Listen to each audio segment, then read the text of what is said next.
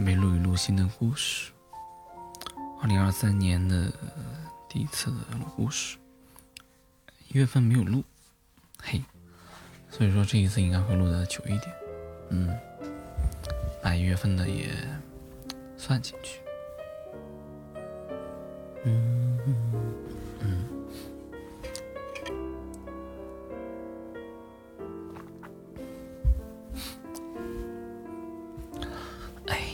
始吧。嗯，最佳孤篇诗人唐温如。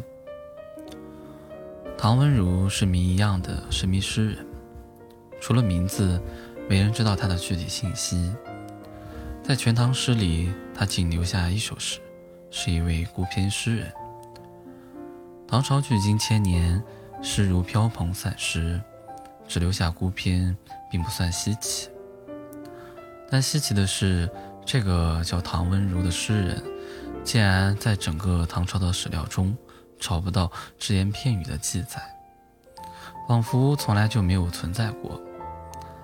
他仅收录一首的诗，名《题龙阳县青草湖》：“西风催老洞庭波，一夜湘君白发多。最后不知天在水，满船清梦压星河。”这是一首寄游的七绝诗。诗题中说的青草湖位于洞庭湖的东南部，南接湘水，北通洞庭，今泛指洞庭湖。那里正是诗人写诗的地方。西风吹老洞庭波，一夜湘君白发多。在诗人眼里，这洞庭湖并不是啊单纯的湖，它有人的灵性。被萧瑟的秋风一吹，水波如皱纹，显得苍老。而这洞庭之水连接湘水，也让诗人想起了传说中的湘君。在传说中，湘君是尧的女儿舜的妃子，死后化为了湘水女神。诗人想着，恐怕这湘水女神也已经随着湖水老去，满头白发。其实洞庭湖水不会老，传说中的香水女神也不会老，只是诗人此时心有愁情，移情于景，看什么想什么，都有凄苍之态。最后不知天在水，满船清梦压星河。诗人乘着船在洞庭湖湖面上游览。他喝着酒，渐渐醉去，最后小憩，忽而醒来，夜色如水，恍惚间分不清楚天地四至。这时湖面已经成为星空之境，而他竟不知道是整个天上的星辰都倒映在了水中，还以为是自己载着满船的清梦，卧在整个璀璨的星河上。在这种如梦似幻的情景里，诗人产生了奇妙的感觉。他觉得刚刚做的梦，仿佛是有体积的，是载满了整个小船；这梦也仿佛是有重量的，是沉甸甸的压在了星河之上。一切那么真实，又那么梦幻，在真实和梦幻的交织里，感受到超尘拔俗的空灵。唐温如这首诗中所处的洞庭湖，自古号称五湖之首，一直是诗人写诗的取材圣地。唐朝很多著名诗人都以此湖写过诗。孟浩然写过“八月湖水平，涵虚混太清。气蒸云梦泽，波撼岳阳城。”刘禹锡写过“湖光秋月两相和。”潭面无风镜未磨，遥望洞庭山水翠，白银盘里一青螺。杜甫写过：“昔闻洞庭水，今上岳阳楼。无处东南坼，乾坤日月浮。”这些名篇或有吞吐日月的雄阔气势，或有高卓轻逸的飞驰想象。都各称绝唱。而唐温如这样一个默默无闻的小诗人，既能在这些诗之圣者、豪者面前，以唯美奇幻的清灵浪漫与他们并驾齐驱，在笔调境界上皆不输分毫。就这首孤篇而言，唐温如不输唐诗中的任何名家。但是为什么这样一个杰出的诗人，在唐朝的史料中竟找不到关于他的任何记载？其实答案并不复杂，那就是这个唐文儒根本就不是唐朝的诗人。后来据中山大学陈永正教授考证，此唐文儒其人是为元末明初的诗人。他这首《题龙阳县青草湖》是被误收到《全唐诗》里的。《全唐诗》在清朝成书，编者多达十人。收入两千多名诗人的诗作近五万首，其中难免出现错录。而唐温如这首诗之所以被编者误收，主要原因有两个：一是由于古代诗书不用标点断句，而唐温如恰巧姓唐，名字很容易被人误读为是唐温如，这么一来，他就被当成了唐朝诗人。那是由于这首诗写得太漂亮，大有唐诗之风，放在唐朝的集子里，完全可以与众名家绝唱争辉，很容易就被选上。我们现在看唐温如本不是唐朝人，他的孤篇进入唐诗只是一个最美的误会，而他即便被考证为元末明初人，却仍旧神秘。在元明的史料里，也并没有关于他生平的详细记载。我们也只能在零碎的信息里，得知他是今浙江绍兴人。南宋义士之后，受父亲的教诲，又侠义精神。所幸的是，在《全唐诗》外其他的诗词集里，他除《题龙阳青草湖》，另有七首诗被记载下来。我们在这七首诗里，尚能还原一鳞半爪的唐温如。他在《题海月后人烟峦小景图》中写：“须臾笔砚间，淋漓走元气。”在赵文敏书洛阳神赋写：“密飞夜走天无奔，离龙藤香老交舞。”可见他懂笔墨丹青，痴迷书画。他在墨兰中写：“遥接梦结翠衣难，误堕仙人紫玉簪。”在猫中写：“觅得离儿太有情，忽缠一点报春生。”可见他喜欢兰花与猫。他在陈碧堂中写：“玲珑凿开云雾窗，误作虚空大圆镜。”可见他时常参禅悟道。他在《题王逸老疏影》中八仙歌写：“摩挲故纸叹凋落，老眼昏花犹可认。”可见他觉得自己一生徒劳，亦太过匆匆，太过短暂。从这些诗里，我们可以看到一个精通诗词书画、喜爱花草动物。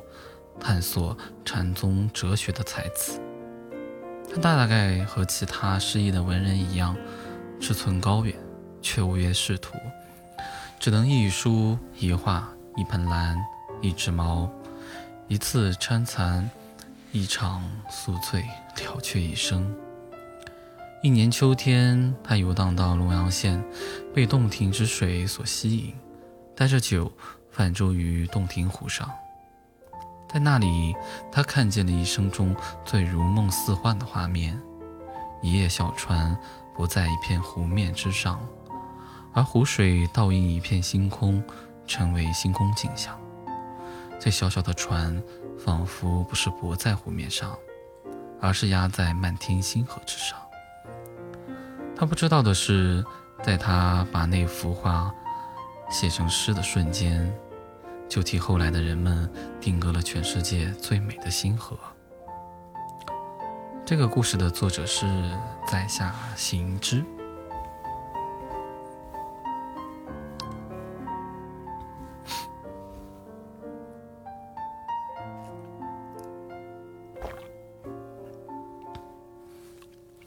下一个故事。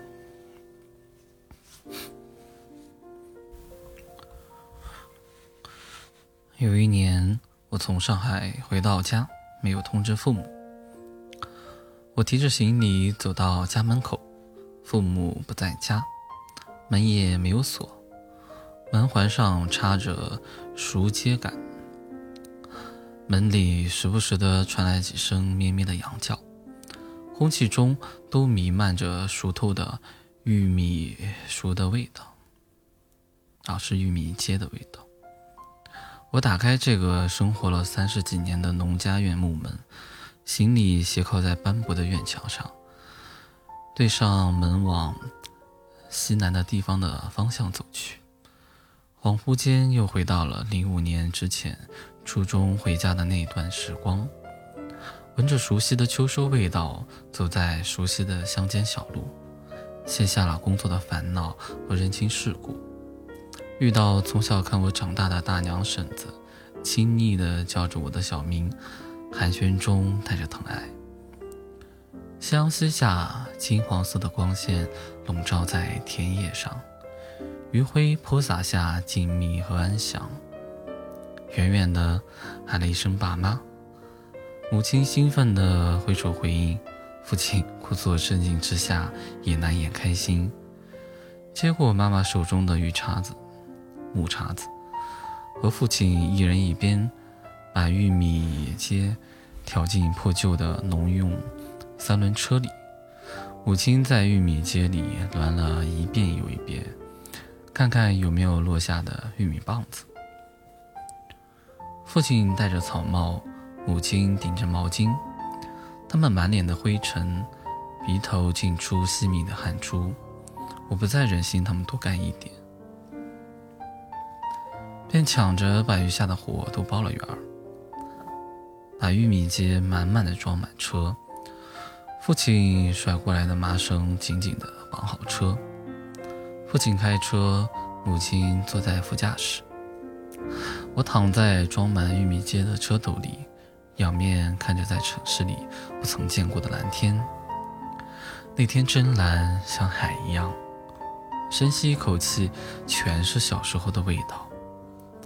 晚上吃饭的时候，母亲做了我最爱吃的饭菜，没有大鱼大肉，只是农家小菜。从小吃到大的味道是家的味道，只一口便冲击到味蕾，食欲大开。万千佳肴比之不得。我呼噜噜风云残卷，母亲笑眯眯喜逐颜开。饭罢家长里短，再也不觉得无趣吵闹。父母在，有未老。看流水潺潺，闻田野吐馨。无丝竹之乱耳，无案牍之劳心。清晨炊烟袅袅，傍晚鸟叫虫鸣。所以顶级享受，盖莫出其右矣。这个故事的作者是高远。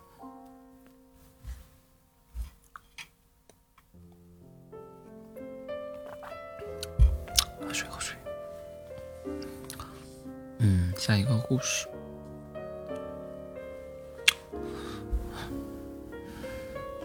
早恋都是怎样被家长发现的？看到这个问题，想起上届我班上某学生的事儿。一对小情侣高考后，女孩过十八岁生日，男生提前一周去花店订了九十九朵红玫瑰，又附上一张卡片，上书：“祝我最宠爱的小白猫宝宝生日快乐。”杠，永远爱你的大黄狗老公。本来挺浪漫一件事儿。但是他激动之下，把收件人的地址写成了自己家。送花那天，他在女朋友家。嗯，当日白天，女朋友的父母都不在家，陪着女朋友的同时，也一直暗暗期待着惊喜到来的浪漫时刻。结果，这束火红的红玫瑰，毫无悬念地送到了男生家。而因为他此前的特别强调，花店并未提前电话联系，而是直接敲门。开门的是男生的妈妈。特别巧的是，女孩和男生的妈妈同姓，所以当送花的工作人员问是某小姐吗时，男生的妈妈就稀里糊涂的点头了。然后人家把花往男生妈妈手里一送，说：“这是世界上最爱您的男人送给您的花。”这句词也是男生此前千叮咛万嘱咐的，艺术惊喜之一。男生妈妈事后说自己当时完全懵了。另一个懵了的人是没有等到惊喜的男生。留有花店电话的卡片，他当天没有带在身上，所以下午从女孩家离开后，男生直接去了花店，质问花为什么没有送到。花店老板非常委屈说：“上午十一点多就送到了呀，已经签收了。”当男生看到签收栏上妈妈的名字以及自己留的地址时，惊了。火速回家，那束玫瑰果然摆在客厅最显眼的位置。妈妈看他望着那束花发呆，略带娇羞地说了句：“你爸又抽风了，我生日还俩月呢。”晚上，男生的爸爸也回来了，看见那一大束玫瑰，问男生的妈妈哪里来的。男生妈妈说：“不是你送的吗？还给我装。”男生爸爸说：“不是呀，我怎么会送你这个？”男生妈妈拿出卡片，都写了卡片，还说不是你。男生爸爸看了看卡片，瞬间就怒了，质问男生妈妈：“到底是谁送的花？还和他说这么恶心的话？”妈妈也怒了，说：“哦，感情你买束花就是为了栽赃我、找茬和我打架的是吗？”哎，不对呀。这是不是你送哪个小妖精写错了地址？现在心虚倒打一耙呀！你一场恶战一触即发，男生只好挺身而出，主动交代了全部事情。不过好在俩孩子学习都不错，高考考入了同一所大学，所以这件事并没有引起轩然大波。结局是，男生父母很开心的让男生邀请女孩来家里做客，并夸儿子学习之余还骗到了这么好的女朋友，真是非常有出息。大学开学前的全班聚会上，男生详细的给我们讲述了事情的全过程，一帮孩子把 KTV 的房顶都快笑歇了。这个故事的作者是。弦歌缓缓，还是弦歌缓缓的？嗯，哎，是巧了不是？嗯，下一个故事，和男朋友去旅游，从几点出门，几点到地铁站？到几点能坐上轻轨，好像都在他的掌握之中。但是从准备出门开始，他就要上厕所，然后又把家里的电器开关检查一次。得了，时间又往前走了一点。我开始急躁，试图从地铁上把时间追回来。我的步伐越来越快，我尝试在电梯里跨步行走，刚在一步。就被他拉着，他说：“不要着急，太危险了。”虽然被他拉着，但是我的心已经飞上了地铁。幸好，在地铁关门的最后一刻，我拉着他跑进了地铁。我扭过头，对他展现出了得意忘娇的小表情，但是他只是摸摸我的头，说：“赶不上我们就坐下一班，安全第一。你总像个小朋友一样横冲直撞的。”一股闷气涌上心头，我不过是想早点到达高铁站，准时坐上轻轨，这样我们就能够在顺德待的时间长一点，吃的多一点。地铁在运行途中停了两次，我着急地看着流逝的时间，他却拿起相机录起了视频，镜头里的我撅起个嘴唇，他说可爱极了，像腌了的茄子。我这个人就是这样，做什么都很急躁，情绪波动非常大，开心在一瞬间，不开心也是。幸好在轻轨开车前的二十分钟，我们到达了高铁站。这次轮到他牵着我的手去找入站口了，大概是刚刚被我在电梯上的样子给吓坏了。最后十分钟，我们找到了进站口，哦耶！但是我找不到我的身份证了，我忘了是我太着急落在路上，还是在家里没带。我粗暴地翻着我的背包，一次又一次，直到我们那趟列车开车，我都没有找到。我急得都快哭了。我害怕男朋友责怪我，怪我出门不带身份证，怪我总是丢三落四，怪我性子急、脾气大。我不敢抬头看他，想和他道歉。他蹲下把我拉起，接过我凌乱的背包，说。小问题，我也经常这样的。我刚上网查了，可以办临时的身份证，办好后我们改签就行。下一趟三点三十的轻轨去到顺德最好了，吃点小吃，逛逛街，就可以去吃你想去的那家粥水火锅。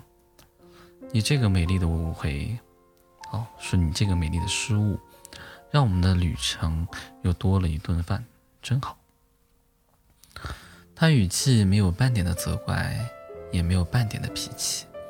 他首先做的是稳定我的情绪，然后再解决问题。我抬起头看着眼前这个人，我突然理解了：看见自己喜欢的人，眼里会冒着星光，笑容会变得温柔。他拍的视频记录了我的喜怒哀乐，而他只有笑和看着我笑。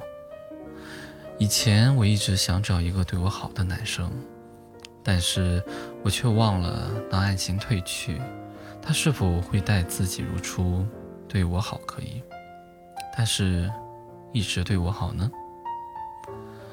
现在我找到了一个情绪稳定的爱人，他的三观正，他对我不只有爱，还有责任感，他用他的情绪带动我，我遇事不再只会埋怨。我学会了用平常心去解决问题，但我也知道，他看似波澜不惊的表情里，内心却是波涛汹涌。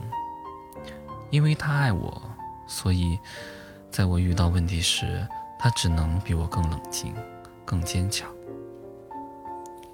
我来了，我虽然来晚了，但是我会陪他很久很久，毕竟。这是很长很长的一生。这个故事的作者是神刀美少女，真好。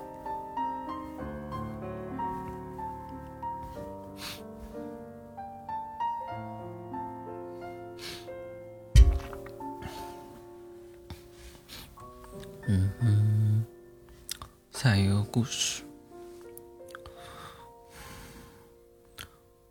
小的时候，在电影频道看过一个动画片，具体是什么名字记不清了。讲的是一只小猪和爸爸妈妈幸福的生活着，有吃有喝，有日光浴。可是有一天，他发现自己是被人圈养的，终有一天要被拉出去吃掉。他的其他小伙伴都没有发现这一点。仍旧无忧无虑地吃了睡，睡了晒。他很痛苦，怀疑出生的价值，开始觉得自己做的一切都没有意义。他问猪妈妈：“如果我长大的价值就是被吃掉，我为什么要长大呢？”猪妈妈和他说：“虽然最后我们都会被吃掉，但是快乐却是真实的。”与其担心着那还不安的未来，为什么不抓住现在就拥有的真实呢？我们的价值就是开心度过每一天，去开心每一天，就是成长的意义。这是我记住的故事。这里面有三个层次：其他小猪不聪明，这只小猪够聪明，小猪妈妈很通透。可以想象，小猪遗传了猪妈妈的聪明。猪妈妈痛苦过，中午通透，可通透了又回到了原点。其他小猪什么也不想，也可以快乐每一天。这个故事不好玩，又很丧，还太封闭。那我们不妨续写一下，好不好？那个小猪明白了它出生的意义，可并没有真认可自己被吃的命运。它在吃吃喝喝晒晒的同时，仍然保持敏锐。终于，它发现猪圈的缺口。它不吃不喝，每天减着肥。终于，他可以从那个缺口挤出去了，成功。他远离了自己的父母，走向了远方的大山，变成野猪，改变了命运。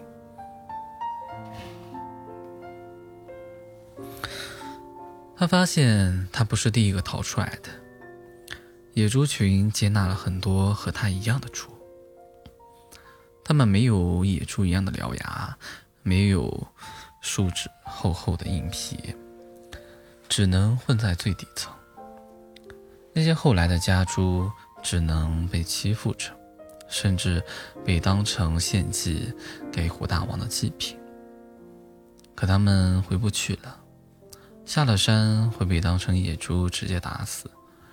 虽然他们不是，这只小猪很快意识到了所处的困境：是隐忍还是反抗？他谋划着。一只老家猪说：“不要妄想去挑战野猪，我也曾尝试过，做不到的。只要你永远不去做脆弱的那一只家猪，你就是安全的，并自由的。这里面有三个层次：其他家猪不聪明，这只小猪够聪明，那只老家猪。”够通透。小猪听从了老家猪的话，可他不甘如此。他偷偷每晚去撞大松树，撞完大松树后再咬大松树，再绕大松树，每天二五斤的硬功夫。几年后，他一头就把长着獠牙的野猪王撞得口吐鲜血，奄奄一息。野猪王临死的时候一声叹息：“我终于可以解脱了，轮到你受难了。”没过几天之后，小猪就明白了野猪王所说话的含义。他爬上了山顶，他看到了山的全貌和远处的几个大字：“过好每一天，野猪养殖基地。”没什么虎大王的祭品，小猪也只是。加野猪野化的实验品。就这样，小猪再次聪明的看到了真相。可他这时候已经变成了一只老猪了。他摇摇头走下山，和围在他身边的其他猪说：“过好每一天就好了。”因小猪从一只家猪变成了猪王的事迹太过励志，它成了第一种猪。这里面还有三个层次：头铁小猪不聪明，上山小猪够聪明，下山小猪够通透。愚蠢、聪明、通透，不是一个固定的概念，而是一种螺旋上升的状态。人生很广，世界很大。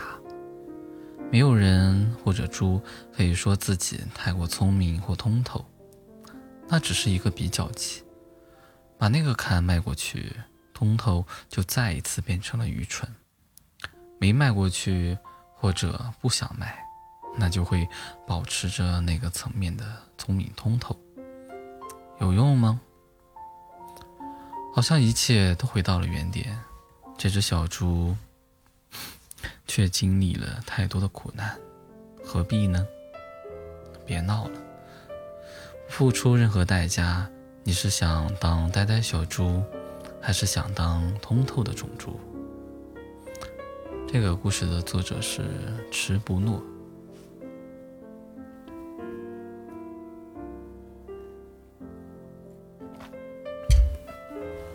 嗯，大概都会想到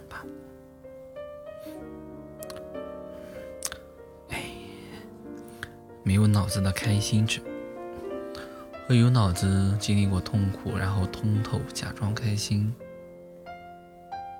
大概也是不一样的吧。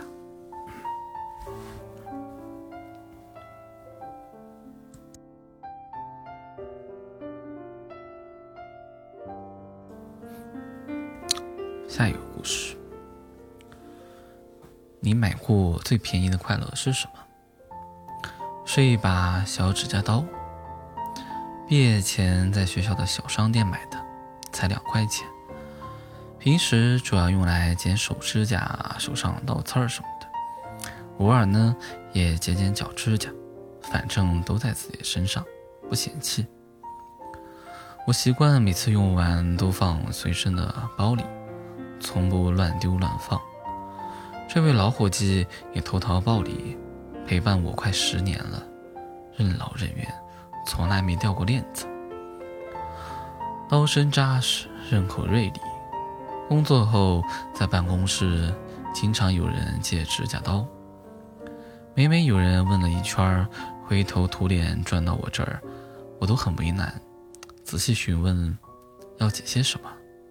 这把刀。我可是剪过脚指甲的。借刀人各有不同，男女老少、高矮胖瘦皆有，但都笑嘻嘻的当我开玩笑，只管拿刀离开，不当真。哪怕我一本正经的强调，不骗你，当真是剪过脚指甲的，他们依旧坚持借刀离去。到回来还刀时，满脸的心满意足。我每回都跟着沾光，他有老伙计帮忙立了功的架势，厚颜的接受道谢。这些年的几份工作经历，结局各有好坏，但在同事间人缘口碑一直不错。这把刀算是立下了汗马功劳。也有一回和老友在江边的公园闲逛，三四月节气，阳光大好。草长莺飞，有不少家长带着孩童玩风筝。我这位老友年逾知天命，但眼神好，听觉也好，很快的就发现了滩边有状况，拉我跑过去。就近了看，才发现有位家长粗心，放任孩子一人把玩大风筝。孩子被线缠了身子，勒到脖颈，风大又急，线拉不断，也解不开。孩子哭闹，大人慌张，状况紧急。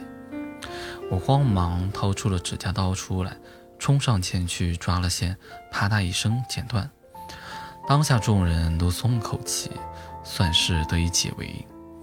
这时我才发现抓线时太过慌乱。手心被勒了深深的一道红印，又疼又痒，赵张开手对着印记吹气。老友见到，戏称我功德无量，生命线得以延长，有大福气。孩子家长也缓过神来，生拉硬拽，感恩戴德。我拉起好友，扯呼，沿江滩小路逃离，没什么好谢的。路见不平，拔刀相助。只不过有人拔鸳鸯刀、屠龙刀、紫金八卦刀，有些人拔的是一把只值两块钱、还剪过脚的指甲刀。最近我辞了工作，离开上海，搬到苏州。搬家时各种坎坷，无需多提。各种家当，经历一段百余公里的短途旅行，在搬家公司小哥的热心帮助下，大箱子、小箱子、塑料箱子是箱子，一起堆在新住处的客厅，隐隐有遮天蔽日的趋势，看了直叫人叫苦不迭。大概这就是单身女人的苦处所在。凡事践行独立二字，容易成为受人追捧的旗帜。也是孤苦伶仃、自爱自怜的根源。我想找把顺手的刀具开箱，找遍厨房、客厅，才发现刀具也被封存在了箱子里，徒劳无功。忽然，我意识到随身包里还有把指甲刀呢。哦，我的老伙计，陪伴我任劳任怨快十年，这次紧要关头。再次仗义出手，解了燃眉之急。抬手，微微用力滑动，刺啦一声响，被胶带紧紧纠缠数日的箱子，再一次重见天日。那一瞬间欣喜，犹如憋尿半日，坐上马桶倾泻而出，上下通透，舒畅。只值两块钱又怎样？两块钱买不了吃亏，也买不了上当。将来会是什么样子呢？不知道，也知不到。只希望明天是个好天气，我要带上老伙计，一起出门晒太阳。这个故事的作者是云雀雀。哎我这刀都不知道换了多少个了。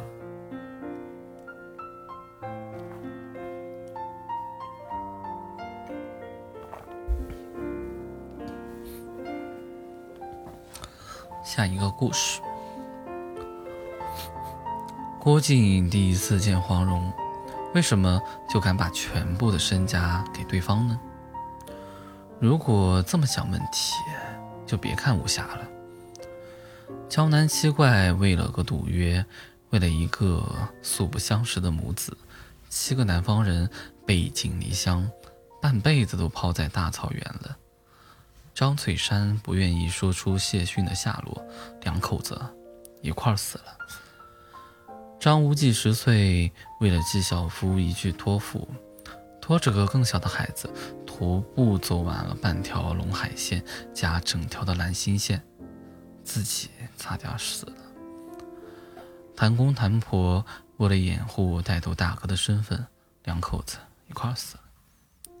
令狐冲一出场就是救夷陵，自己武功跟人家差得远，还上去见义勇为，差点被田伯光给捅死。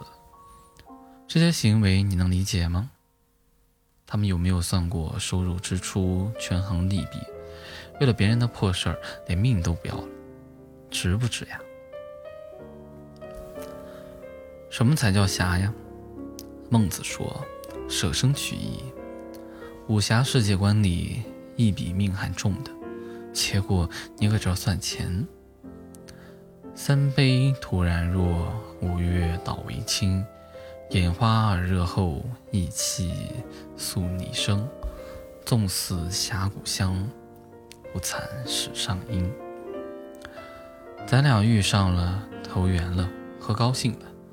我交了你这个朋友，我就可以为你去死了。这是武侠的世界观。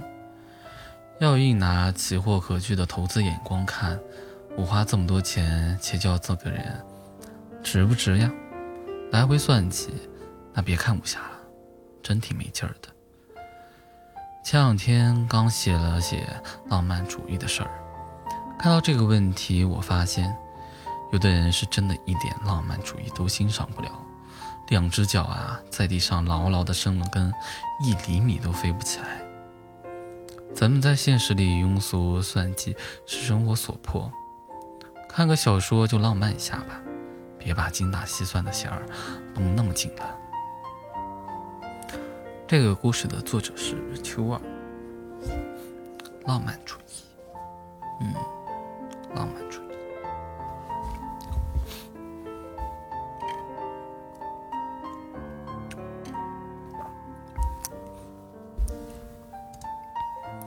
下一个故事。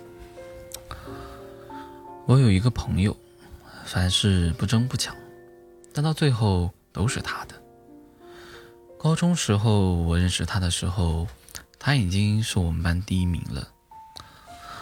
和大部分学霸不一样，他作息时间非常规律，最大的爱好是踢足球，第二大爱好才是学习。每天课间十分钟都要去出去踢足球，更别说。下午打课间和体育课，但他从来不会犯规伤害到别人，也从来没有受过伤。大家对他的印象都是球踢得平，哎，学习天赋很好，但是不是那种特别刻苦勤奋的。对待所有问问题的同学总是彬彬有礼，从来不会觉得浪费时间。和他做同桌后。班上的倒数第一名也学会了不懂就问，他也是每次都从最基础的讲起，一点儿也没有不耐烦。就这样，找他问问题的同学比老师还多。因为我俩关系好，有个我比较喜欢的女生找我问问题，搞半天是不好意思问他问问题，委托我帮忙问问题，然后复述。我当然是拒绝的。那时候复读生实力很强，就是平常考年级第一的，到了复读生加入进来的高三，一般都是会把应届生第一名起掉的。但是他是个例外，每天不温不火的学习，也不会在课堂上使劲的回答问题，就是默默的听，撑死。就是老师问对不对，点点头。好多刚开始来班里上课的老师，总是把年级第一对不上号。好久了，还有人以为班里喊的最大声的那个是年级第一，压根儿没有想到，使劲看都是安静路人甲的他，是年级第一名。在我们高考前几年，学校高考陷入了怪圈。学校状元从不是那个平常考第一的，而是杀出的黑马。但是他的淡然给人的感觉，就是他那一年的状元，肯定还是每年都考第一的他。果然，高考考完，他比学校第二名高了十来分。他永远是那种不紧不慢，但是总能与预想的最好结果对号入座的那个人。后来我们在一个城市读大学，有次他带着新女朋友来我们新校区做客，结果吃饭吃时间长了，赶不上最后一趟车了。我拉着他们一路狂奔，但是没有奔太远，因为他就是那种干啥都不会太着急的人。结果眼睁睁地看着最后一趟七点半的车走了。正当我沮丧的时候，他反倒安慰我说：“没事儿，说不定还有车呢。”结果那天不知道为啥，七点三十二真有一趟车过来了。因为我们学校新校区是公交车的终点站，好多倒数第二、第三站的人为了回去一个小时有位置，都是坐返程。结果本来不可能有坐的公交车。并且在他上车前坐的满的座位，下来了一大波学校工作的当地的保洁的大姐，上面正好又空了两个座，他和他的新女朋友刚好又是等车的唯二两个人，连坐坐回去了。感情这属性就一直在。为什么说是新女友呢？因为他的前女友是我们高中的同班同学，高二谈的。他年级第一，他女朋友追的他，全班倒数第四。为什么记得呢？因为在他的按计划补课下，他女朋友高三最后一次模考的成绩是全班第四，而我是全班第三。他俩的恋情从不被所有人看好。到他女朋友在他的带动下成为学霸，最后虽然当年发挥失常，但高考复读一年，考了很不错的大学。倒熬过了一年异地恋，最后被所有人看好。结果大二分手，各自在各自的学校里找了男女朋友。研究生两人在男女朋友分手后又复合了，现在娃都四岁了，感觉就连恋爱也是一直有线牵着。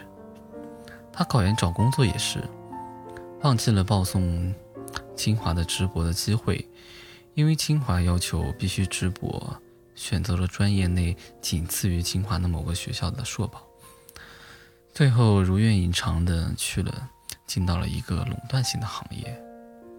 城市也是一个非北上的直辖市，咬着牙买房后，虽然房价涨了，但幸福感很强。进去后不久就解决了自己偶然观察到的行业的难题。并把办法申请了专利，成为了最年轻的宗城的领导。而这建立在农村出身的他和媳妇儿完全没有背景、没有关系的前提下，他一路走来的那种淡定从容，就像是被上天安排好的。但实际上，作为好朋友的我才知道他有多艰辛。母亲高一时去世。父亲续弦后，在他高二时去世，后母带着家里的财产改嫁，留给他的只有年迈奶奶和家里的一条老狗。当时一度想放弃，幸好他遇到了他的女朋友，所以这也是哪怕他女朋友觉得上了大学后两个人不合适分了，回过头来他俩还能成的原因。不选择清华直播的原因。其实是本科就是助学贷款了，读硕士已经很奢侈了。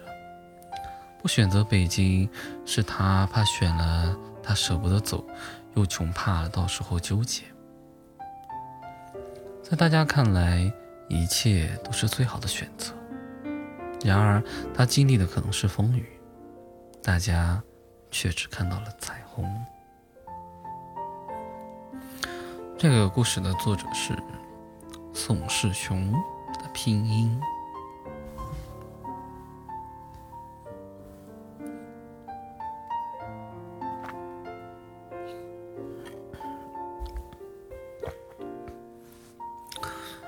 分手之后还能再复合的，寥寥无几吧。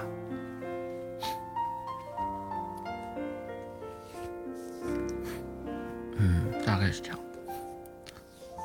下一个故事。高中毕业那年暑假，我和初恋因为一些事分手。之后，我们大学在同一座城市，互相关注着对方，却屡屡擦肩而过。我们都怕对方讨厌自己，都觉得对方的世界中已经不再需要自己。我那时总是拉着哥们儿。特地的去逃课，打车跑到他的学校吃饭。我选了个大食场边的一个隐蔽性和采光最好的烤肉店，偶尔能看到他和姐妹们有说有笑的拐过那家店上楼，或者仅仅一个背影。甚至有几次，我们在店里都遇到过，甚至对视过。匆匆几秒，双方便都。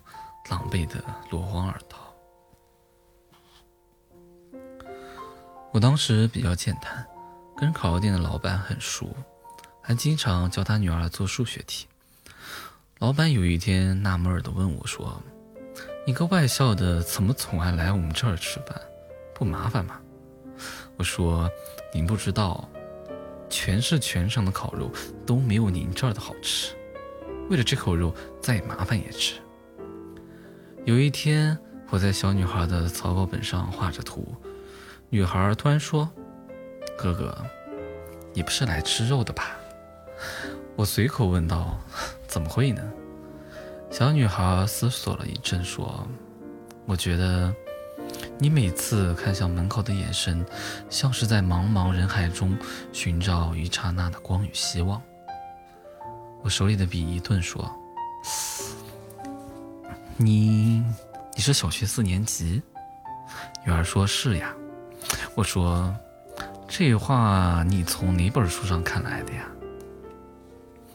女儿说：“没有啊，我就这么觉得。”我慢慢对这个小女孩有了一些倾诉欲，把初恋的故事挑了一些比较纯洁的对她讲了。有一天，那女孩突然对我说：“我觉得你应该去找他。”我说。嗯，为什么呢？女孩说：“就像我和我的好朋友吵架了，其实都已经原谅对方，可都不好意思找对方玩儿慢慢的，好朋友就没有那么好了。可如果有人主动约着下课一起，很快就能回到从前。”我说：“这和你们的同学不一样的。”女孩说：“一样的。”我说：“不一样的。”女孩又说。一样的，你们大人就是喜欢把简单的问题弄复杂。我看了看女孩倔强的眼神，犹豫的问了句：“这真的能一样？”女孩点点头说：“别人我不知道，你们一样的，我直觉一直都挺准的。”小姑娘直觉确实很准，不会做的选择题都能蒙对蒙对不少。后来，初恋去了英国留学，据高中同学讲，可能要许多年后才回来。我做了也许是这辈子最荒唐草率的一次旅行，在学校请了长假，在老爸的公司搞了签证，飞去了英国。我们当时互删了联系方式，赌的一次偶遇的缘分，哪有那么多戏剧性的缘分？我到伦敦的时候，他在利物浦，我不知道。回国后，学业变得越来越忙，我也很少去烤肉店。多年后，一次偶然的机会，我们再次相逢，兜兜转转后，迅速进入热恋。我们竟发现，在同一所小庙求过同样的姻缘牌，写着对方的名字，日期差了四十二天。他室友要见我，我说好，我请你们吃海底捞。室友笑了笑说：“我们好久没有回学校了，挺怀念的，要不去我们学校吃吧？”我说：“好呀。”室友说：“有家烤肉不错。”我说：“嗯，三食堂二楼超市右边。”室友说：“你来吃过呀？”我说：“哼。”有一次来你们学校蹭讲座，顺便吃了一顿。我们到了烤肉店，小女孩很热情地叫了我一声哥哥，又对我女友叫了声姐姐好。然后她闪着八卦的星星眼问我说：“你们在一起了？”我有点奇怪。当时她和她室友坐在我对面，进门的时候我俩也没有牵手。我说。你是怎么分析出来的呀？而且为什么是这个姐姐，不是另一个？女孩说：“因为你看她的眼神和以前一样呀，只是现在光在眼底，藏不住的笑意在唇边。”我回想起我像他这么大的时候，还只会拿着家里的电灯管当金箍棒的耍猴，现在的小孩儿。这么早熟的吗？他在我心目中简直散发着大佬的光环。这个故事的作者是景木安。嗯，哎，小孩子很厉害的。嗯。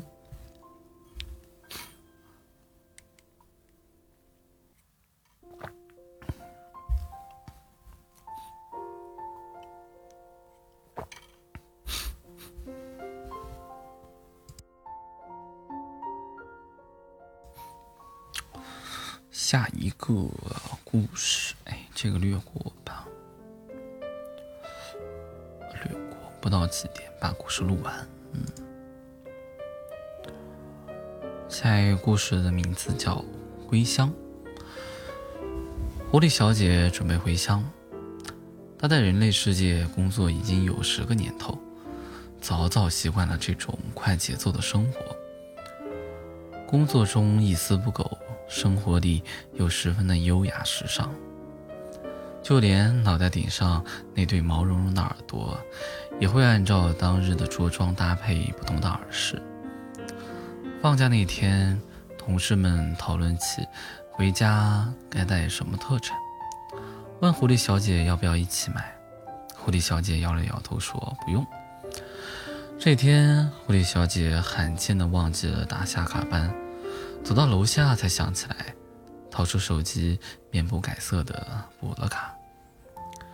春节共有七天假，狐狸小姐用二十分钟收拾了行李箱，锁好出租屋的门，踏上了回家的路。飞机场内，乘客们行色匆匆。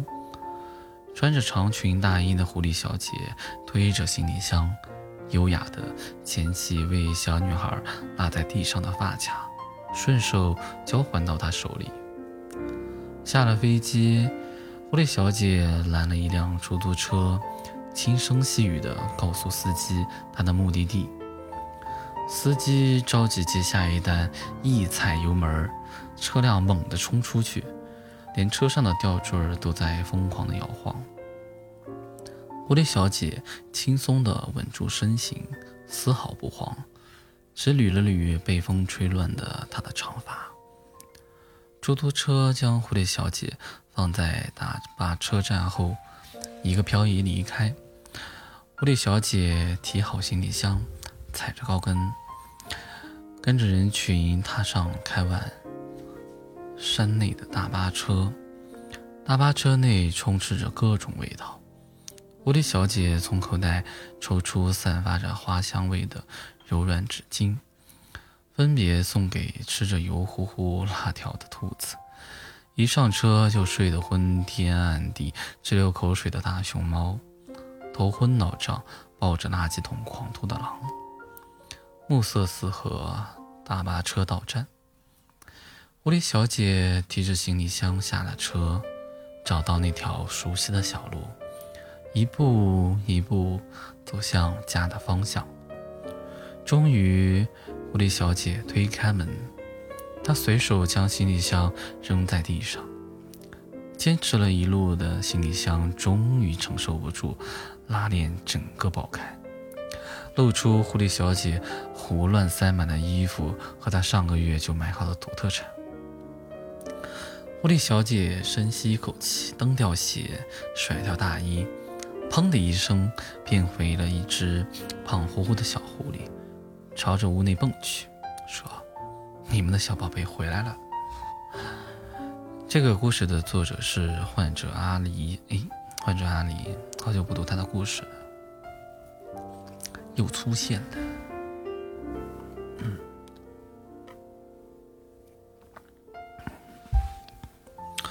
还有一个经常写故事的人，好像是叫，呃，爱写故事的林朵，好像是吧。嗯，下一个故事，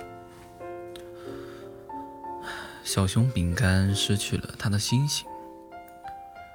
虽然他们一个在天，一个在地，离得好远好远，彼此之间连一个拥抱也没有过。这颗星星却是小熊饼干最好的朋友。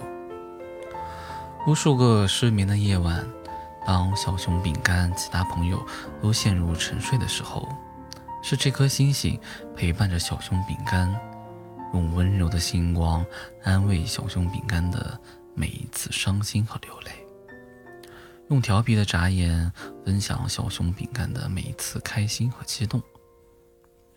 他们两个明明说好了。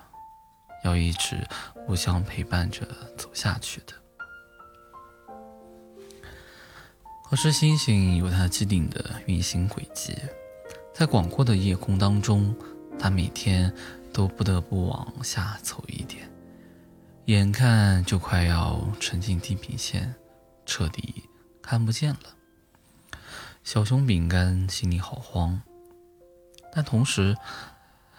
他又总是怀着卑微的期望，期望自己和星星的相聚能再久一点。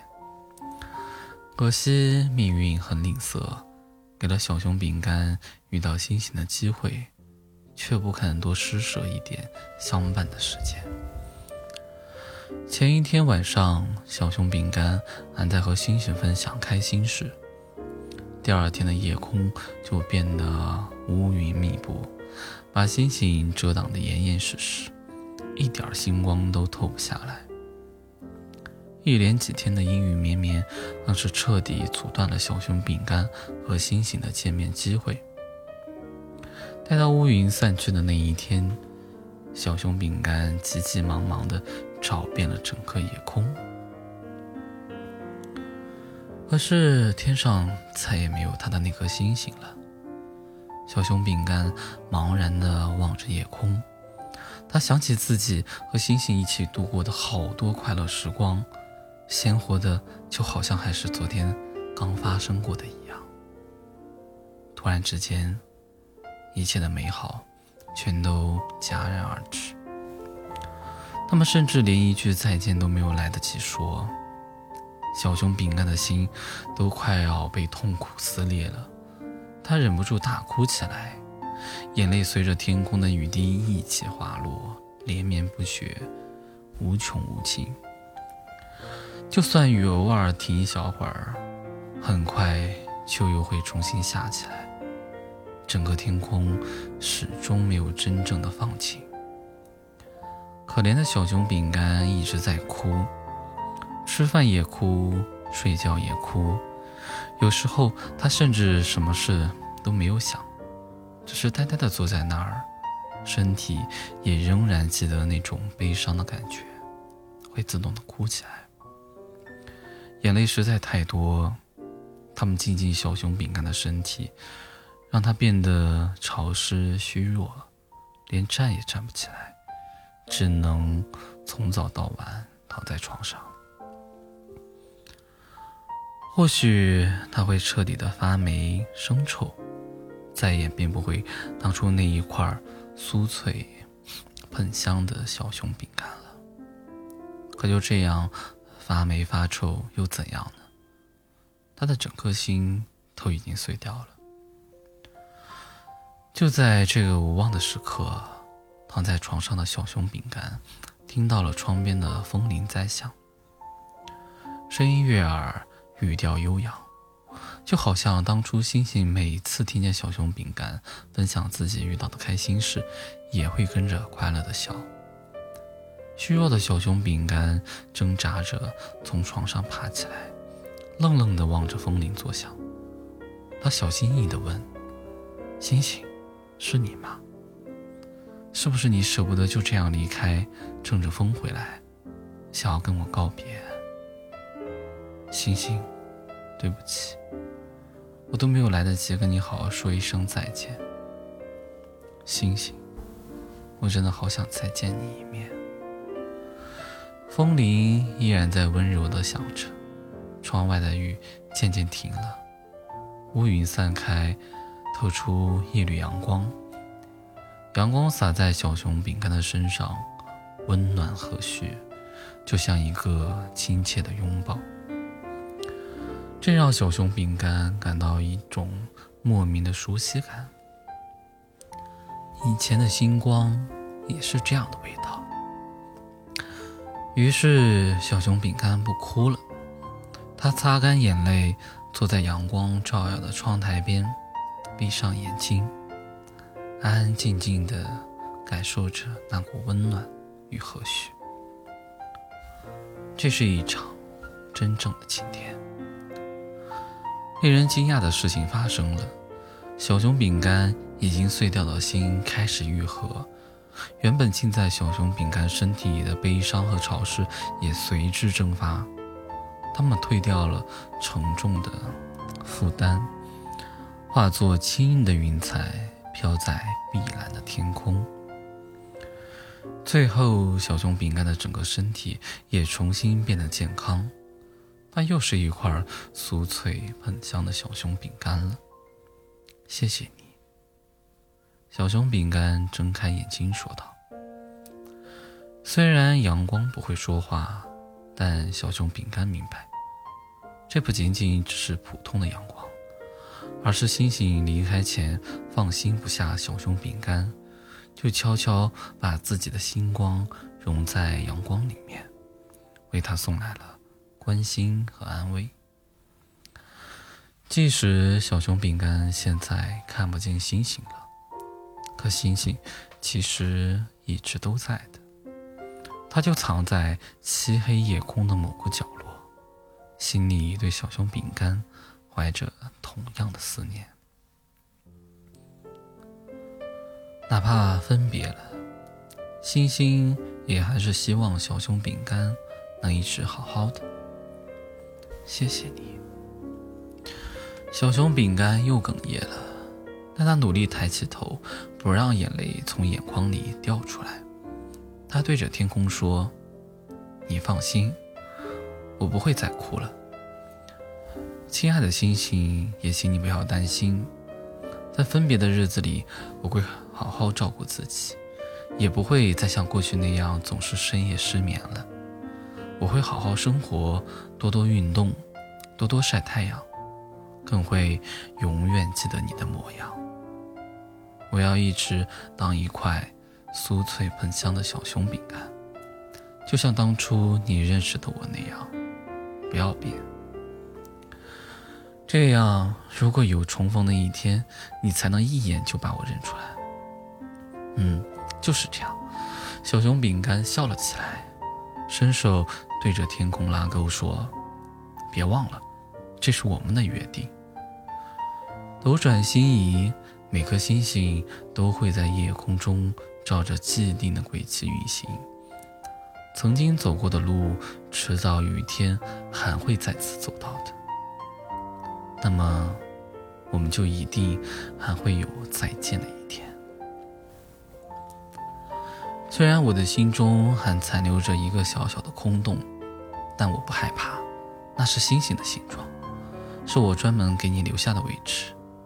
我相信，只要能再得到一点点星光，所有的遗憾都会得到弥补，所有的空洞都终将会被填满。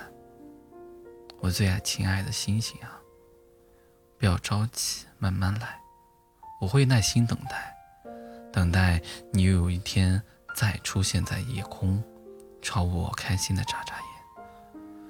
到时候，我再把收藏在这回忆中的一切写成快乐的故事给你看。这个故事的作者是爱讲故事的林朵。我的妈呀！上一个故事还在说，经常读过的故事就是爱讲故事的林朵写的。下一个就是，嗯，这个故事的风格也像是他写的。巧了不是？嗯，说啥来着？真有意思。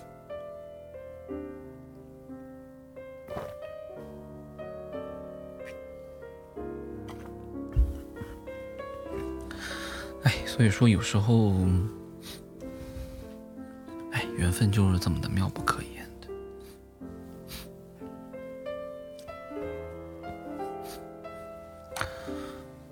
下一个故事：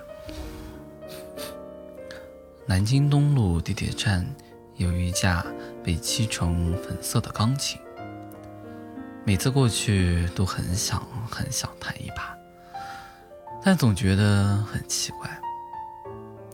下班路上风尘仆仆的，突然坐过去开始弹钢琴。有一天，突然看见一个男人。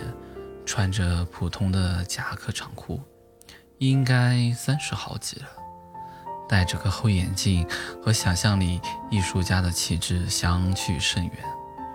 如果走在路上，我肯定以为是哪家公司不懂情趣的程序员吧。他方正的电脑包摆在脚边，局促的在钢琴上摆弄一张简单的谱子，然后他弹起来了。弹得并不熟练，但身体还是陶醉的随音乐摆动。卡住的时候，他就伸长脖子去找谱子，如果是我的钢琴老师看到我这样，高低都被骂一顿。但那一刻，我为他驻足了好久。一个青涩、笨拙、显而易见的初学者，他不在乎别人会不会嘲笑他不会弹还自我陶醉，不在乎上下班拎着电脑包的违和，不在乎普遍的弹琴规矩。他在为自己弹琴。我的老师对我说过一句话：“说没练好就不要拿到大家面前来丢人。”这句话让我们变得苛刻，总以懂钢琴、会钢琴的人自居。可我忘了，艺术哪有这么多规矩呢？艺术是宽容的。直到现在。我都记得那个弹琴的男人，一个和期望值完全不同的弹琴的男人。在我为他人看法而焦虑，因得不到认可气馁，我都会记起：你要学会为自己弹一首曲子。这是一种令人敬佩的生命的力量。这个故事的作者是瓦虎。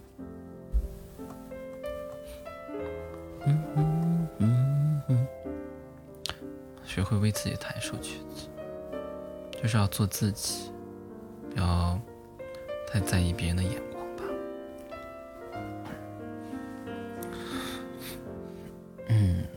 对的。下一个故事，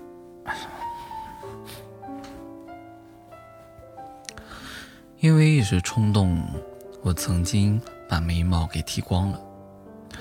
话说当时吧，我在做一个耗时很长的高难度项目，前期试验结果很不理想，数据和理论模型推测结果之间天差地别，简直一团糟。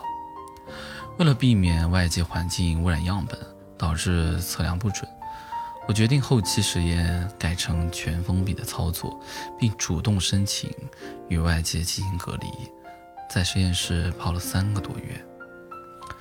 那时候吃喝拉撒睡全在实验室里，甚至都快忘了外面的世界长啥样了。好在最后的实验结果不错，我终于可以回家了。为了以示庆祝，回家我先去理了发。洗澡的时候，我就给自己刮胡子。这时候我突然突发奇想，准备用刮胡刀顺便给自己修一修眉毛。然后手残党的我就悲剧了，右边一条眉毛被我刮掉了大半，怎么办呢？我就有了一个大胆的想法，干脆，嗯，把俩眉毛都刮掉。嘿，第二天我就这么个没有眉毛的样子去实验室，这才发现问题很严重呀。首要问题是怪。用实验室里小伙伴的话说，感觉我就像得了某种皮肤病，而且样子像个变态。有人建议说，干脆把头发也刮掉吧，但又有人说不行。他们说你脸这么圆的，眉毛已经没有了，再把头发刮了，整个人就像一个 煮鸡蛋成了精。好在隔壁实验室的好心小姐姐送了我一根眉笔。他还免费帮我画了一条气宇轩昂的、气宇轩昂的眉毛遮丑，不过我还是很感激的，想请他吃饭，结果人家说不用了，我给你画眉毛主要是想缓解眼球受到的精神污染。你这个变态的样子，就别再想着趁机会打我主意了。哎，我真的不是这个意思。其次是，我在那一个月强烈体会到了眉毛的重要功能，保护眼睛。以前我以为睫毛才是保护眼睛不进沙子和灰尘的利器，结果没有了眉毛的存在，睫毛根本就是摆设。首先是之前理完发产生的那些不断脱落的头发茬儿，它们一个劲儿的往眼睛里面掉。感觉我每天都能从眼皮里挑出来半斤头发茬子，抓狂呀！然后就是不能在大路上骑车。如果我骑车去实验室，旁边汽车扬起来飞沙走石，就一点儿不落的全进了我的眼睛。感觉每天掉进我眼皮的泥沙都足够造一层楼了。后来我想到了一个好办法，就是骑车的时候戴那种游泳眼镜。虽然骑久了视线会有点糊，但我在大街上的回头率也大幅上涨了。再就是不能做容易出汗的事儿，只要一出汗，额头上的盐分满满的汗水就往眼睛里面灌，然后我眼睛就被汗水扎得哗哗的流眼泪。大家都说我那段时间感性了很多，动不动就哭。就这么熬了一个多月，眉毛终于又长回来，我才算舒了一口气。不过这事儿吧，还是有好处的。研究所的领导因为我的秃眉毛找我谈心了，还专门让啊对我进行了心理疏导。他们对这件事情的解读是，这位小莫同学做实验太辛苦，导致心理压力过大，因此才发生了自残行为。他们为了避免我出现更严重的自残行为，甚至还坚持要给我放一个星期的带薪病假。于是，我默默地回到实验室，将刚拿出来准备活化的冻干粉，也就是微生物低温脱水制成的种子，用于繁殖和生物研究的，又悄悄地放回去了。这个故事的作者是莫神经。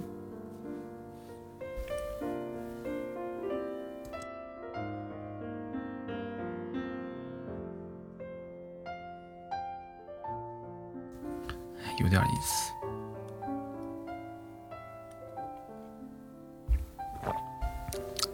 嗯，千万不要随便刮眉毛，嗯嗯，下一个故事，作为一个反派，有什么必须掌握的常识要知道呢？第一个。志向高远，以统一宇宙或毁灭宇宙为终生理想。不要问宇宙毁灭了你在哪里这种愚蠢的问题。不要试图解释统一宇宙为了什么。虽然以你的实力已经可以为所欲为，保险起见，往什么什么的什么什么理论靠。啊，人类太罪恶，需要清洗。这么说，感觉自己也悲天悯人的呢。第二个。前期不宜全身出镜，只有声音或者声音最佳。声音又以低沉冷峻为佳，否则没有神秘感和掉价，配备相应的出场 BGM。第三条，作为一个顶级反派，你有车有房，势力庞大，超级能打，谈笑风生之间，浮尸百万。你不贪图身外之物，不近女色，为了梦想数十年如一日的奋斗着。基本上，除了独特的理想，你和一个得道高僧的境界是没有区别的。第四条，不要抗议。既然你这么厉害，为什么不能新手村？因为主角就在新手村，你不但不能去，还要定期派小怪去送经验。刷出的宝物要留给主角。每当主角团队之间出现不和谐的因素，务必派小弟过去，以外在的危机化解主角之间彼此之间的羁绊。但是，请务必隐藏你是主角的后勤部长的身份。第五条，保证主角的生命安全是一个顶级反派的首要任务。哪怕抓到了主角，不可以杀之，务必以一刀杀了，太便宜，不如慢慢折磨，或者要他亲眼看着所爱之人在他的面前一个个死去为由，将之囚禁。剧情发展到中期，这时候，你的手下 A 会跳出来提示主角越来越强了，劝你快刀斩乱麻。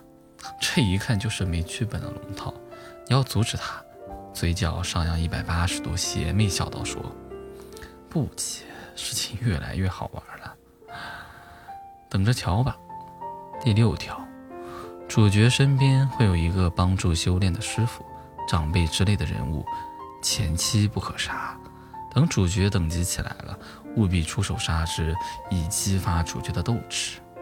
第七条，存在一个掌握了你的秘密的亦正亦邪、贯穿剧情的角色，你要做出搜捕的姿势，但又不可以真正的让自己的手下去捕获或者杀死，直到主角从其口中得知剧情，方可杀之。第八条。染指主角的后宫是大忌，万万不可。残忍杀之和非礼女主之间，后者更为罪孽深重。当然，特殊的平行时空里除外。第九条，背诵充满逼格但有致命漏洞的台词，以被主角的嘴炮打击。随身携带演员的自我修养，锻炼演技。第十条。手下要有四大什么什么什么的头马，十大什么什么的马仔，即便看到他们一个个阵亡，也不可以出手，要等他们全都挂了，你才可以上场。第十一条，你的头马中会有一个被主角感化，反戈一击，这个你需要亲手杀之，以显示你的众叛亲离和残暴。当然，他也有可能活到最后。以示投靠主角才是生路。第十二条，你的头马必有一个妖娆的女性，她有可能良心发现，保护主角而死，也有可能忠心与你力战而死。第十三条，死于话多只适用于反派，主角说重要台词或者变身的阶段不可以发动攻击。实在等得不耐烦了。你可以回后台补个妆。第十四条，结局的决战要有被轮的觉悟，不可一上来就丢大招，至少分三回合。第一回合，主角阵营斗志满满，展现不俗的实力，你要击败之，挫其锐气。奄奄一息的众人震撼于你的强大实力，唯有主角还能勉强站起来。第二回合。主要考验你的演技和台词功底。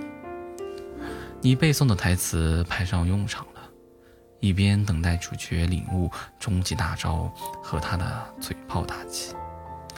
第三回合，进入你和主角的对手戏，这将是你动作戏最多和最考验演技的一期。动手之前，飞龙起脸的傲慢，被主角击败的不可置信，悔恨交加的时刻，未知奉行的世界观被击碎的崩溃等等，不宜太浮夸，太要演的真实。必要时负责解说部分剧情。第十五条，你的大招中藏有致命的缺陷，当然，你知道这一点的时候，快要死了。该死的！原来宇宙的终极奥秘是爱呀！觉悟什么的已经不需要了吧？假如必须以我的死亡才能换来每个人都笑着回家的结局，那么我死就是了。为黑暗可彰光明，为欺诈可显真诚。或许这就是我的宿命吧。是呀。那些杀不死你的，都是你更坚强。可人被杀就会死。要是我一早就动真格，你就不会有今日之强大。主角们呐，我只能陪你们到这儿了。等你们出了社会，还有更多真正凶残的反派，他们可不会像我这样宠着你们。但是无论如何。都不要舍弃你内心曾经坚守过的正义和爱呀！别了，请不要为我哭泣。待我成尘时，你将看到我的微笑。这个故事的作者是茂茂文，哎，有点意思。嗯嗯嗯嗯嗯嗯嗯，当当当当当当，嗯嗯嗯嗯，下一个故事。小学六年级，我爸开了某宝的账号。特意去办了一个银行卡，里面钱不多，所以也放心让我们知道了密码。我爸允许我们买一些小东西，倒也不怎么说。我就买过几盒水彩笔，一双雪地靴，一条波西米亚风奇丑无比的裙子。有一天在网上看小说。突然就非常想吃辣条，于是去下单买辣条。那天也是神奇，我喜欢的男生刚好来我家楼下找我借英语书。我手一跳，迅速的输入密码就下去了，没当回事儿，沉浸在少女心事中。我当时一通的胡乱操作，下单了十倍的辣条，三百多块。同志们，零八年时候的三百多块什么概念？简直就是巨款好吗？而我买了三百多块的辣条却不自知。我爸那个时候也是心眼大，他手机里的垃圾短信很多没看到。我妈李女士，过了几天被快递敲响家门，对着拖车上十个快递箱子，丈二和尚摸不着头脑。确定是我名字，沉思良久，缓缓签收。而他看到快递箱上写着某某牌的辣条的时候，他沉默了。他又在沉默中爆发了。他迅速的打发走快递人员，连东西还没有搬进来就打算抽我，暴风闪电一般去我房间，把在床上看少女漫画的我拖起来，大声的质问。哎，和解和谐的语句，你买了啥子东西啊？十箱辣条，你上辈子没吃过吗？我弄死你个什么什么什么什么？好吧，恍惚之中，我发现他把自己骂了两次，但我并没有表示质疑，战战兢兢，不知道发生了啥，穿着拖鞋，踢踢踏踏的来到了门口，我傻眼了。别说我妈了，我也骂自己。我这个……嗯。后来我爸爸哥哥回家后，全家人对着那十箱的辣条集体沉默。退货是不可能的，因为那个时候退货操作极其麻烦。那天的晚饭，我妈拆了一盆辣条，就着稀饭和炒蛋让我们吃。全家人吃出了末日的味道。吃饭完毕，我们就各家去送辣条。送到我们认识的人都连连摆手说：“这不好，多吃少拿点。”于是大家又一路肃穆的回家，手里捧着没发完的辣条，气氛紧张。我妈从来不吃辣条，我爸也从来不吃。我妈人生为数不多几次吃辣条的尝试，献给了我的杰作。那阵子，大家都一边看电视剧，一边吃辣条当零嘴，瓜子、坚果都收起来了。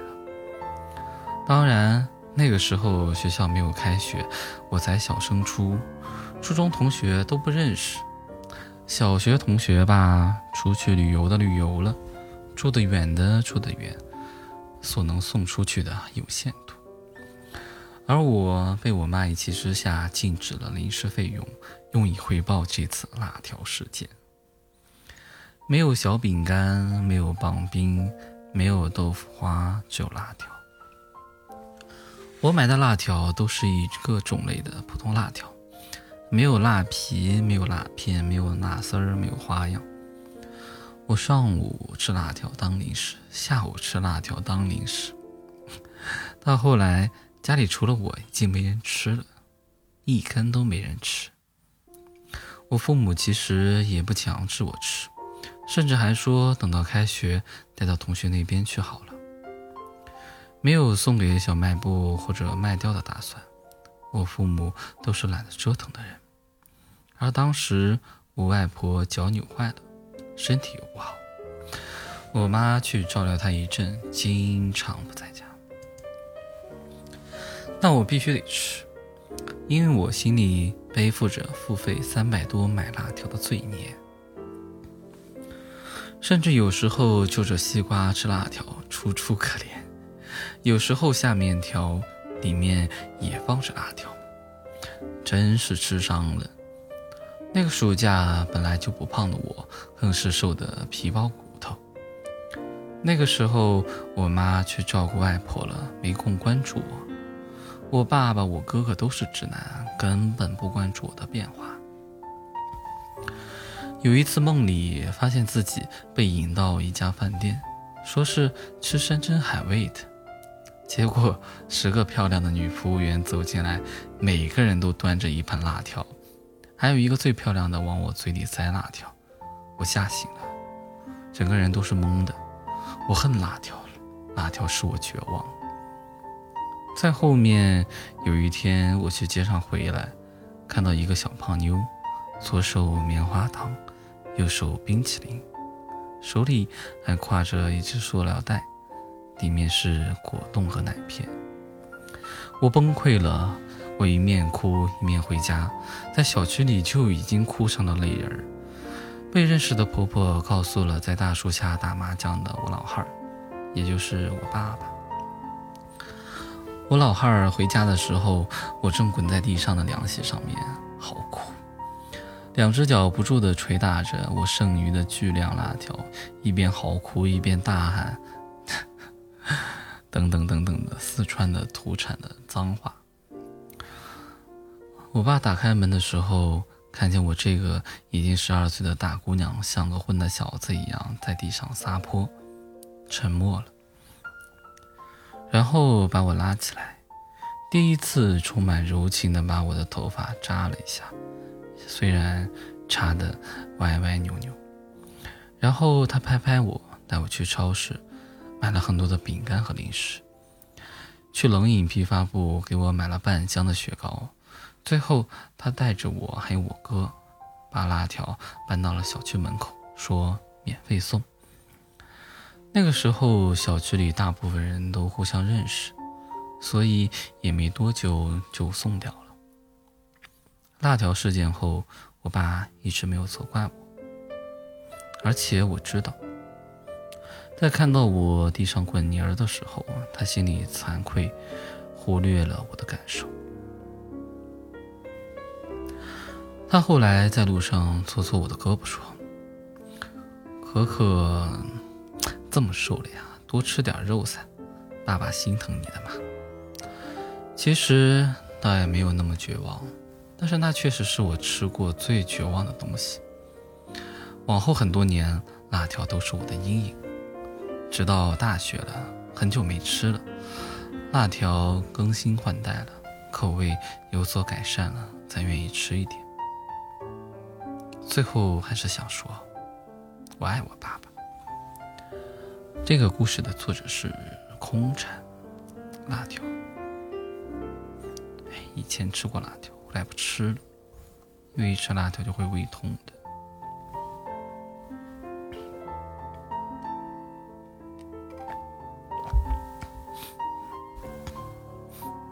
嗯，还少吃吧。嗯，下一个故事。在领悟到什么道理后，你的人生从此轻松了起来。大部分人三代之后就没什么人会记得你了。对了，也包括你的后代或亲人。如果你现在处在三十岁以上的年纪，闭上眼睛想象一下，你爷爷的父母都叫什么名字？他们从事的是什么职业？他们的一生去过哪些地方，都有哪些朋友，经历了哪些有趣的故事。我想，大部分人都很难拼起一段完整的记忆。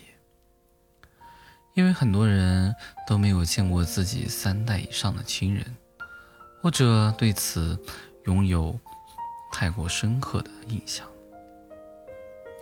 如果说现代人寿命延长了，四世同堂也不是什么稀有的现象了，那就把辈分再往上追溯一代，也会得到同样的结果。我们大部分人都是过于的平凡和普通。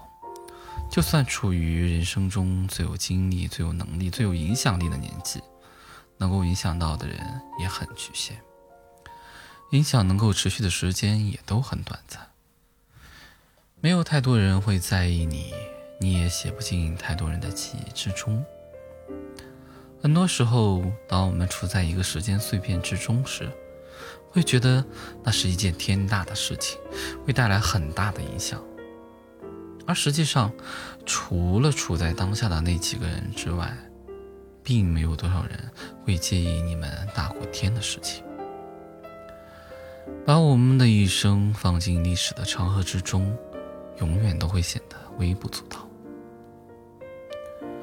而如果把地球的历史比作一天二十四小时，人类要等到最后一秒才出现，人类出现文明的时间就更晚了。如果你浏览中国历史，你就会发现，对于大部分朝代的描述，都是重点讲一下王朝的建立、王朝的巅峰，然后就要讲王朝的灭亡了。而中间漫长的百年的时间，在很多史书上都是略过不讲的。也就是说，即使你在那个时代是全国知名的人，也很有可能被后世的大部分人遗忘。所以，生活在这个时代的平凡的我们，干嘛那么介意和操心许多事情呢？尤其是一些你无法改变的别人的事儿。明白了这个道理之后，我就对那些别人的看法、别人的行为等我自己没有办法改变或控制的事情，不再那么在意了。很多时候，做好自己。管好自己的一点小事情，就已经很不容易了。你每在别人的事件里浪费一分钟的时间，就意味着你减少了一分钟可以给自己的时间。尤其是当这个为别人而消耗的时间对自己完全没有意义的时候，继续在这件事情上耗下去，就是很不划算的行为。这个道理，只要你结合自己的一些经历，想深入了，就很容易发现。很多时候，别人的看法真的没有那么重要。亡羊卢落当时铁，轻薄未稳身未休。而曹身与名俱灭，不废江河万古流。这个故事的作者是 Frank 杨。嗯，噔噔噔，今天的故事应该能录两个小时吧？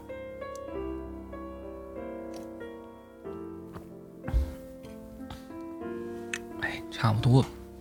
下一个故事，人潮涌动的街头，母女小姐与一个年轻人擦肩而过。对方爽朗的笑容让母女小姐待在原地好久好久，直到小黑猫跳上肩头，喵喵叫了几声，她才红着脸颊回了神。而这时候，年轻人早就走远了，融在熙熙攘攘的人群中不见了踪影。魔女小姐为自己刚才的愣神懊恼不已，她跟小黑猫说。我好想再见他一面，跟他大大方方打个招呼呀。至于后续，魔女小姐没有想，毕竟那是找到年轻人以后才能考虑的事儿了。现在想什么都没用。可惜人海茫茫，一个没名没姓的陌生人，该去哪儿找呢？魔女小姐拿出自己当初在魔女学院考试中能拿满分的占卜术，向挂在墙上的魔镜真诚地发问说：“魔镜啊魔镜，请您告诉我，我该去哪儿找他呢？诚实的魔镜显示出了一张模糊的地图，指向童话大陆南边迷雾山顶上的恶龙洞窟。小黑猫不赞成的喵喵的叫，那地方太远太偏，传说中会喷火的恶龙脾气也很坏，最好别去招惹。但看到魔女小姐勇敢地跳上飞天扫帚时，小黑猫还是放心不下这个傻姑娘。喵呜一声，抓紧了扫帚头，跟着母女小姐一起飞上了天空。一人一猫在龙窟洞口遇到了摊开肚皮四仰八叉晒太阳的恶龙。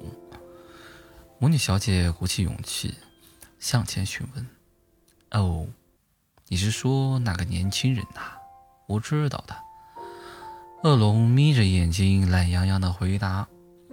前阵子恶龙贪吃小蛋糕，肚子变得圆圆胖胖的，结果一不小心就卡在了龙窟的洞口，出不来也进不去，还被其他恶龙拍了照片发在联网的魔镜上，让他成了整个恶龙圈子的笑柄。可怜的恶龙却只能继续卡在那儿，铺地上嗷嗷哭。幸好有一个穿着盔甲的年轻人路过。他不仅把恶龙从洞口拽了出来，还替恶龙定制了健康食谱和运动计划。只要照着计划好好执行，恶龙再也不用担心自己会被卡在狭窄的龙窟洞口了。这可真是个热心肠的年轻人呐！为了表示感谢，恶龙把自己收藏的一枚大金币送给了那位年轻人，然后。他就朝那边走了。恶龙伸出肉乎乎的小爪子，朝着西边的暗黑森林指了指。如果是穿着盔甲，那他是一位勇斗恶龙的勇者吗？趁着挥金扫帚前往西边暗黑森林的时候，魔女小姐还在好奇地猜测着年轻人的身份。坐他身后的小黑猫却在偷偷叹气。他知道暗黑森林里住着传说中的恐怖大魔王，他和魔女小姐加起来都打不过对方，怕是会被吃的连渣渣都不剩下。没想到现实和传闻相差太远，魔王一点儿都不吓人，而且还非常的社恐，躲在门后不肯出来。面对魔女小姐隔着门的询问，魔王从门缝里递出了一张小纸条。小纸条上写着魔王的回答：“那位年轻人果然也来过这里，当时他还带着宝剑，不过宝剑不是用来戳魔王屁股的，而是用来帮魔王切好他刚刚烤好的小蛋糕的。”他是这世上第一个夸我小蛋糕做的好吃的人呢。听那语气，魔王似乎为此相当开心。这不奇怪，谁的爱好得了夸奖，不会悄悄的得意小下呢？所以，年轻人离开之前，魔王特地为年轻人打包了一份很好吃的小蛋糕。再看小纸条上画的记号。他应该是朝东边的花田小镇去了。如果是带着宝剑，那他是一位挑战魔王的骑士吗？乘着飞天扫帚前往东边花田小镇的路上，魔女小姐继续好奇地猜测年轻人的身份。坐他身后的小黑猫则皱起眉头。哎舔了舔爪子。虽然花田小镇没什么危险，但是听说那边售卖永不凋零的魔法花朵，买花卖花的人超级多，想要从中找到一个人，怕是不容易哦。一人一猫降落在花田小镇中央的鲜花集市，这里果然人来人往，热闹非凡。不过他们运气很好。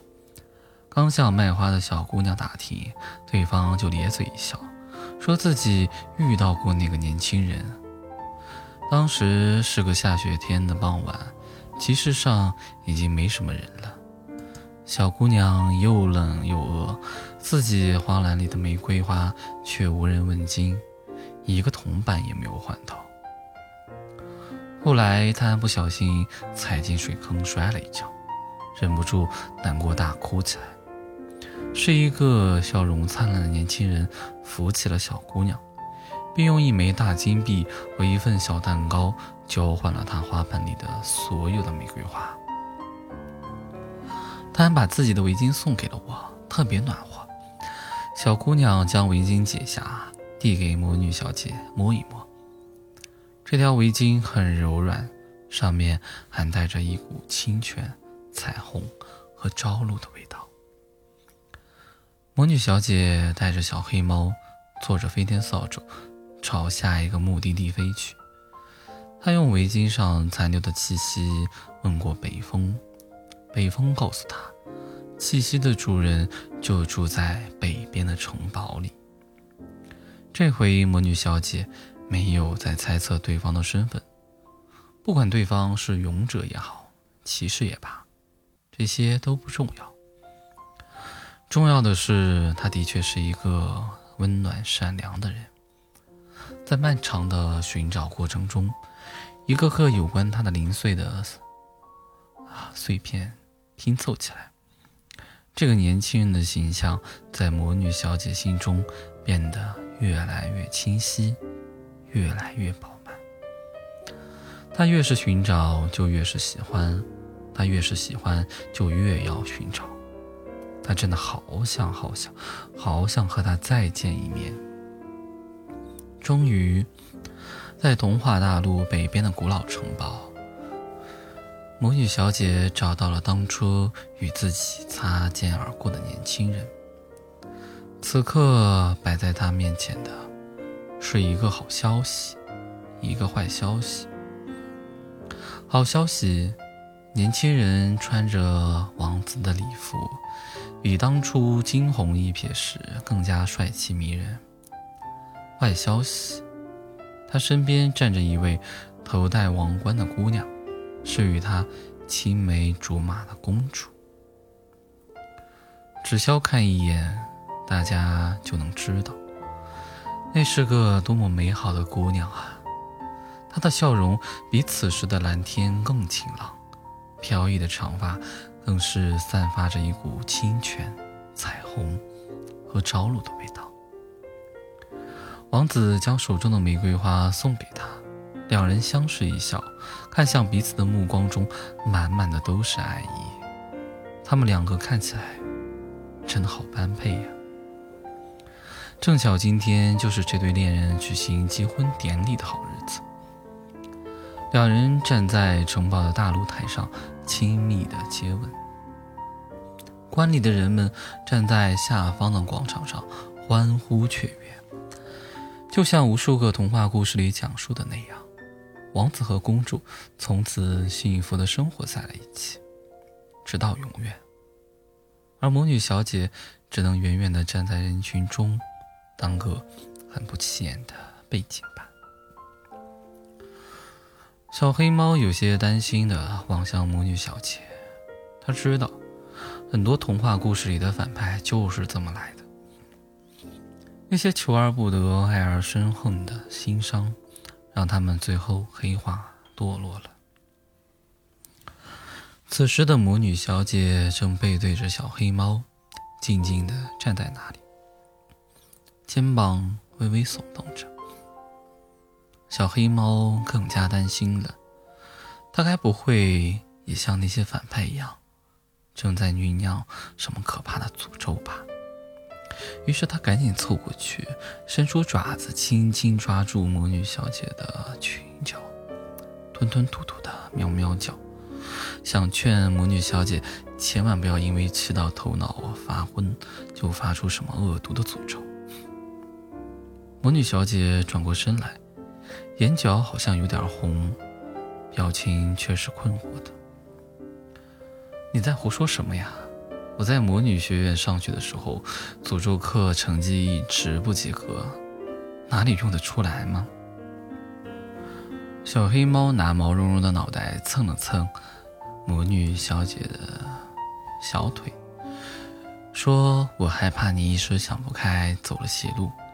毕竟先前折腾了那么久，结果现在努力都白费了，你原本的愿望也不能实现了。”魔女小姐伸手抹了把脸，突然轻松的笑了起来：“怎么会呢？努力没有白费。”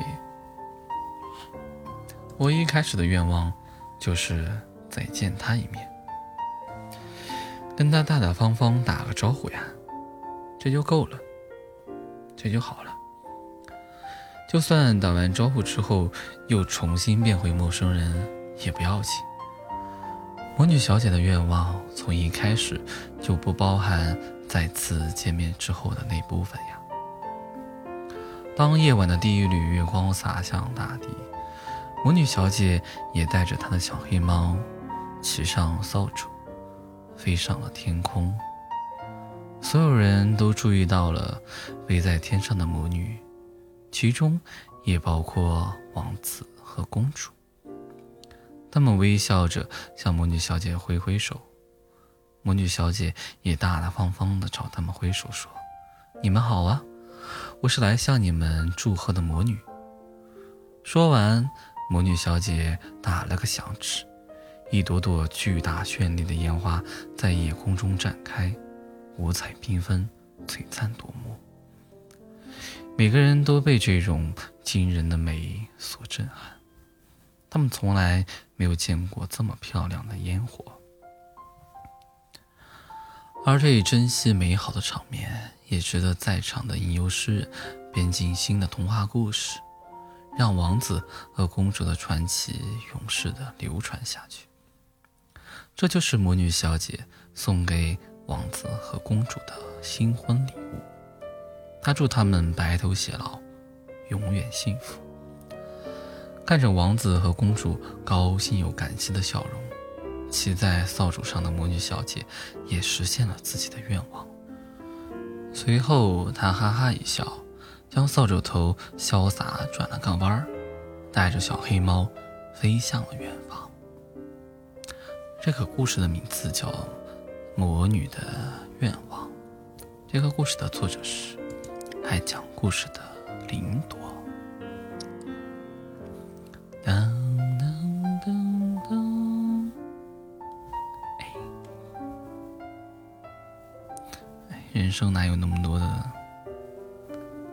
美好机遇，出场顺序也很重要吧。那这个魔女也挺幸福的，其实有一只跟着她的小黑猫呢。他想要见到的人也再次见到了，其实也没什么遗憾。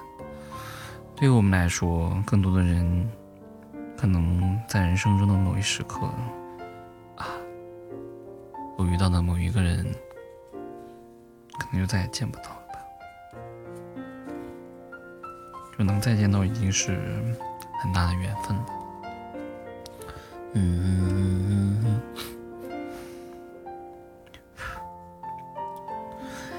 哪有什么前世几百次的回眸换来今世的擦肩而过？连擦肩而过都没有的。快乐的过好每一天就好了。嗯。